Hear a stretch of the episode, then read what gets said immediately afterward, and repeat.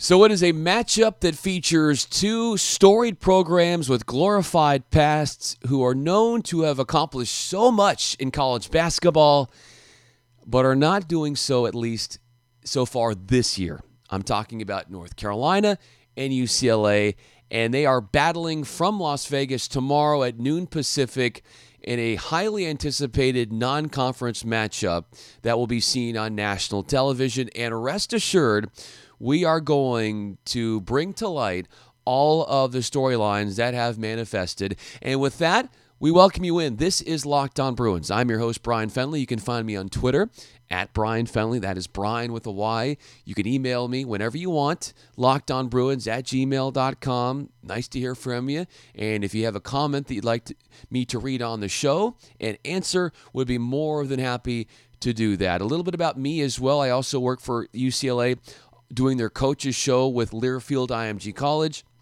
and I'm also a national anchor for Fox Sports Radio. As far as this podcast, you know where to get it, hitting that subscribe button wherever you digest your podcast. Let your friends and family know, as I will be eternally grateful for that. So what you can expect on this episode, we will look at what Mick Cronin had to say this week when he was asked about North Carolina. As far as the struggles that the Heels have had, Cronin is still not one to overlook this Heels team. He's kind of disregarding their struggles. We'll tell you why. Even though this Heels team has lost four in a row and have dropped five out of their last six games. So we'll get Cronin's take on North Carolina. We will also hear what Cronin had to say about other challenges that his team, they're working through on the defensive end, on the offensive end, as far as execution, what is holding his guys back. You're going to hear what his thoughts are on that. Plus, U N C head coach Roy Williams, following his team's loss in Spokane to number two Gonzaga, he pointed out the number one flaw, the number one impediment for his team right now that is much to blame for their struggles. I would argue on top of that, there are so many different factors that are playing into U N C's current demise right now. Injuries are an issue. Now, nobody wants to use injuries as an excuse, but let's be honest with you. The Heels have a, a short-manned roster right now, because, for one, their their go-to scorer, their five-star freshman averaging nineteen points per game, he is going to be out four to six weeks with a recent surgery he had. So the pressing point here of this matchup is going to be how U C L A's front court matches up against U N C's bigs. I thought going into this week that would be the biggest, I don't know, game changer, if you will, or what would lead to to the winner. Because because this Heels team, for one, they are so compromised in, in guard play because of the lack of depth. They have had to rely more on the bigs to generate the buckets and to score. If they can't get the bigs going, there is no chance for the Heels to win this game. What we have seen, though, on U N C, or excuse me, U C L A side, we can't have another episode like when they played North or Notre Dame. You had the likes of Jalen Hill and Cody Riley combined for three of six from the field. I mean, you on the heel side, if you're not getting at least ten points from either Cody Riley and Jalen Hill and ten rebounds, if you're not getting somewhere flirting around a double-double with both of those guys in a game and you're playing a credible opponent, there's a a very low fraction of an opportunity to win a game like that. You have to establish your presence in the paint. And both of these teams, while they have struggled, have shown at times that the bigs are able to carry them through as far as point production is concerned. And even though Mick Cronin w- was very complimentary of North Carolina, despite the loss recently to Gonzaga, he pointed out the reasons to why that is. It's not that it's just a P R statement and he doesn't want to talk bad about a team, even though we all know that the Heels are not playing like their prototypical selves. But he did notice that the Heels matched the physicality of Gonzaga. They were able to, the Heels, defend in the passing lanes. I have brought this up earlier this week. The Heels have a ton of girth inside as far as big body presences. They haven't always played that well. You, you, uh, U C L A has the same thing. They've got guys that are strong. They've got height. They've got athleticism. But they haven't been able to assert their will in the lane. Part of that is because of some of the ongoing breakdowns defensively, the mental cramps that this team in U C L A has been facing. Mick Cronin said, whatever defense we're in, we still have these mental breakdowns. He said, particularly against U N C, transition defense for us is going to be paramount. We've got to get back. And when we get back, we got to find our man and match up quickly, or else we're going to get beat to the cup and we're going to be playing from behind. He also pointed out that Cody Riley in this game, when he has the basketball, he has to have he has to dri- dribble with a purpose, right? I know that's something that we've all heard growing up. You know, when I was playing Pee Wee basketball, the coaches will say, "Don't just dribble for the sake of dribbling. Dribble for a purpose, dribble to to do something positive for your team." And Mick Cronin had had acknowledged that sometimes Cody Riley sees the scoreboard, sees his team is trailing, and feels like he has to be the hero. And so he jacks up a shot that is ill-advised and doesn't go in. And so all of a sudden he he starts feeling like he has to be the man to get the job done, and he's missing shots left and right because they're not in the flow of the offense, they're not in rhythm, they're contested, and, and quite honestly, teams are learning that they can compromise him with double teams. That well, keep an eye on this. Cody Riley is going to get double teamed a lot. If he's able to find ways to pass around that, find the open guy. I'll be fascinated to see how well he can read these defenses as he continues to gain experience, because he's one of those guys that has athleticism, but he's also noteworthy for playing below the rim. And that's actually not a bad thing, because as Mick Cronin said, sometimes your most vertically challenged players are your best inside presences because they have the knack for reading defenses. They don't play too fast. They don't play, they don't overthink, and they don't think not enough. And, and, and so they are very cerebral out there. Don't make a lot of mistakes. And you, you have to find, basically, if you're a teammate of Cody Riley, you got to find an opportunity to get open, because as he gets double teamed, how well is he going to handle that help defense? Is he going to to get panicky? Is he going to be intimidated?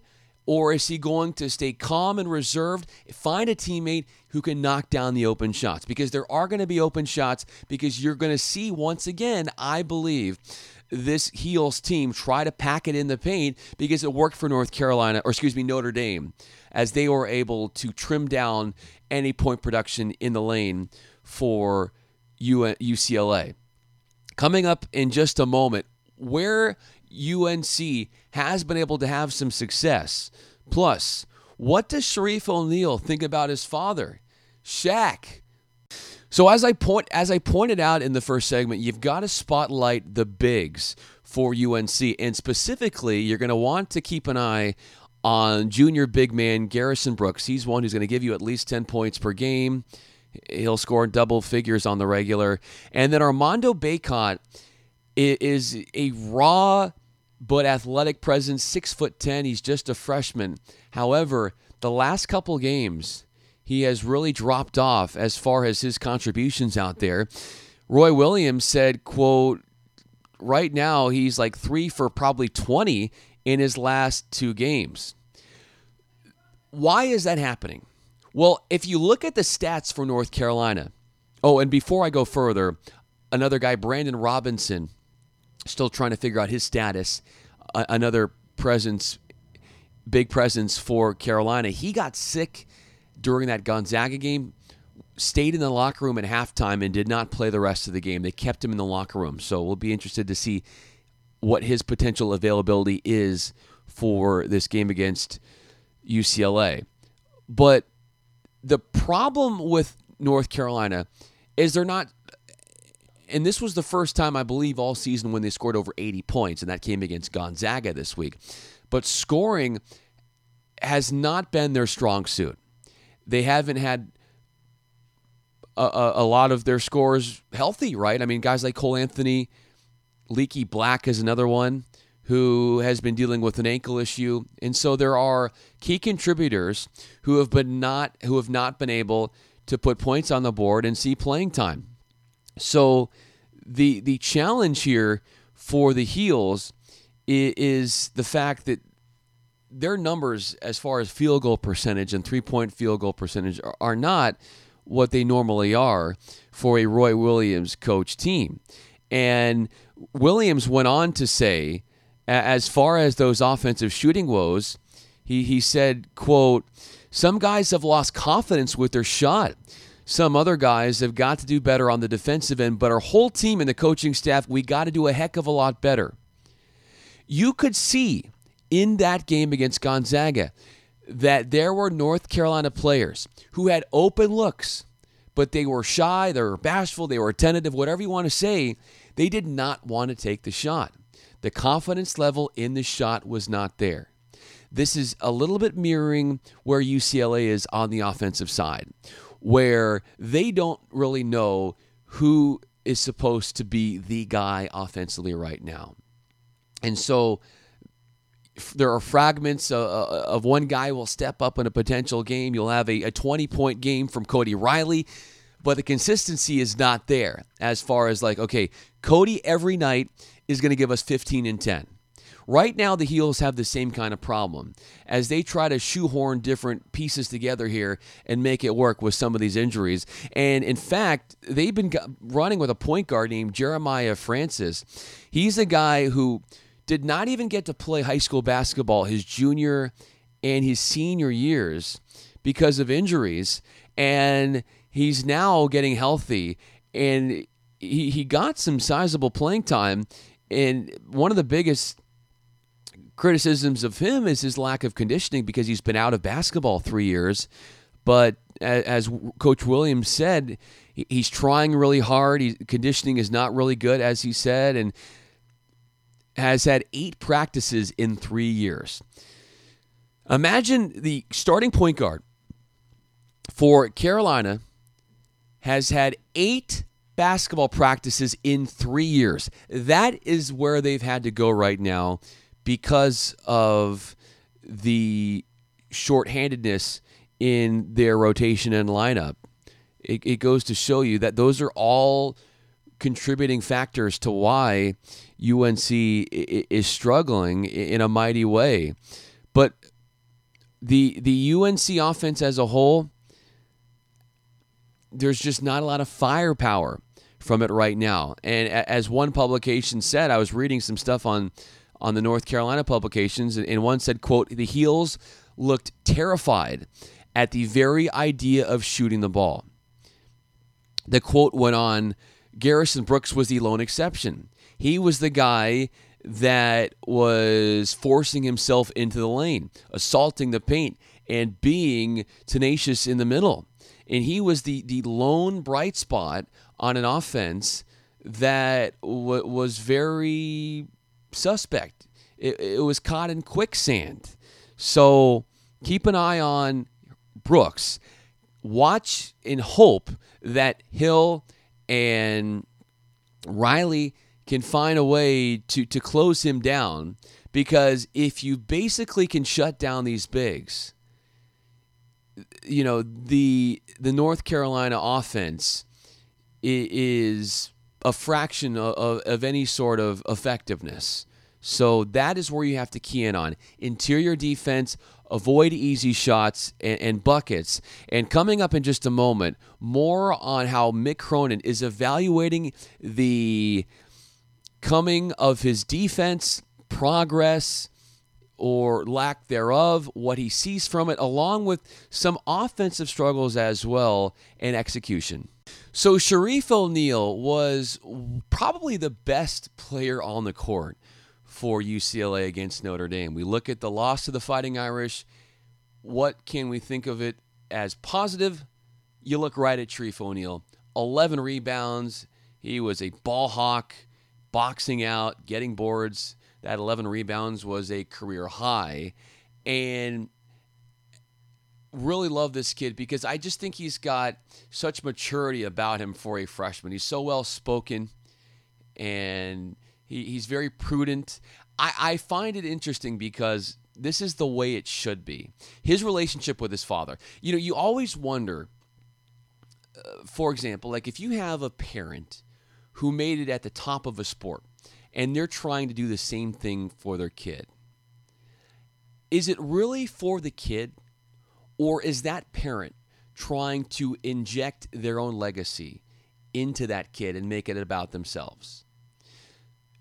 How I know that that's not the case with Shaq, Shareef's dad, and Shareef, because obviously Shareef wants to be like his father in the sense of getting to the N B A, is that Shaq and Shareef, and this is something that Shareef mentioned earlier this week at practice, was that this is not a relationship that is really pressuresome to perform. Like, Shaq kind of gives Shareef his space, will be there as a mentor and a guide and, and, and for the tutelage, but is not going to be one of those parents.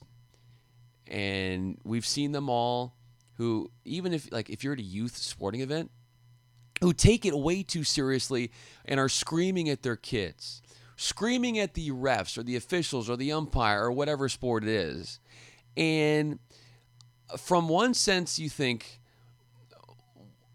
okay, they're very passionate, they want their kid to succeed, but you have to think about the kid. Like, that's kind of embarrassing.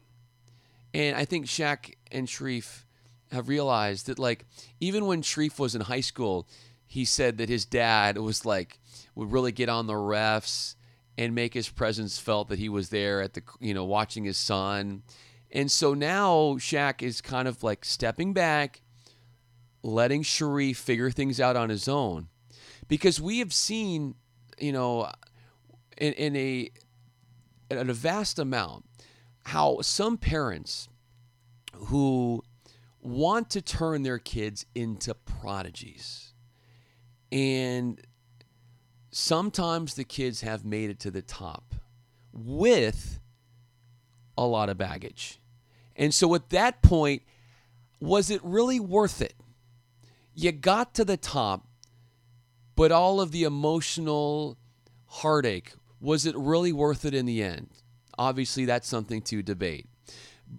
You, you think about even, like, I don't know, if you are a tennis fan, you think about, like, Jennifer Capriati and the crap that she went through from her family to try to push her up the ranks in tennis, and the toll that that had on her from from that point and on.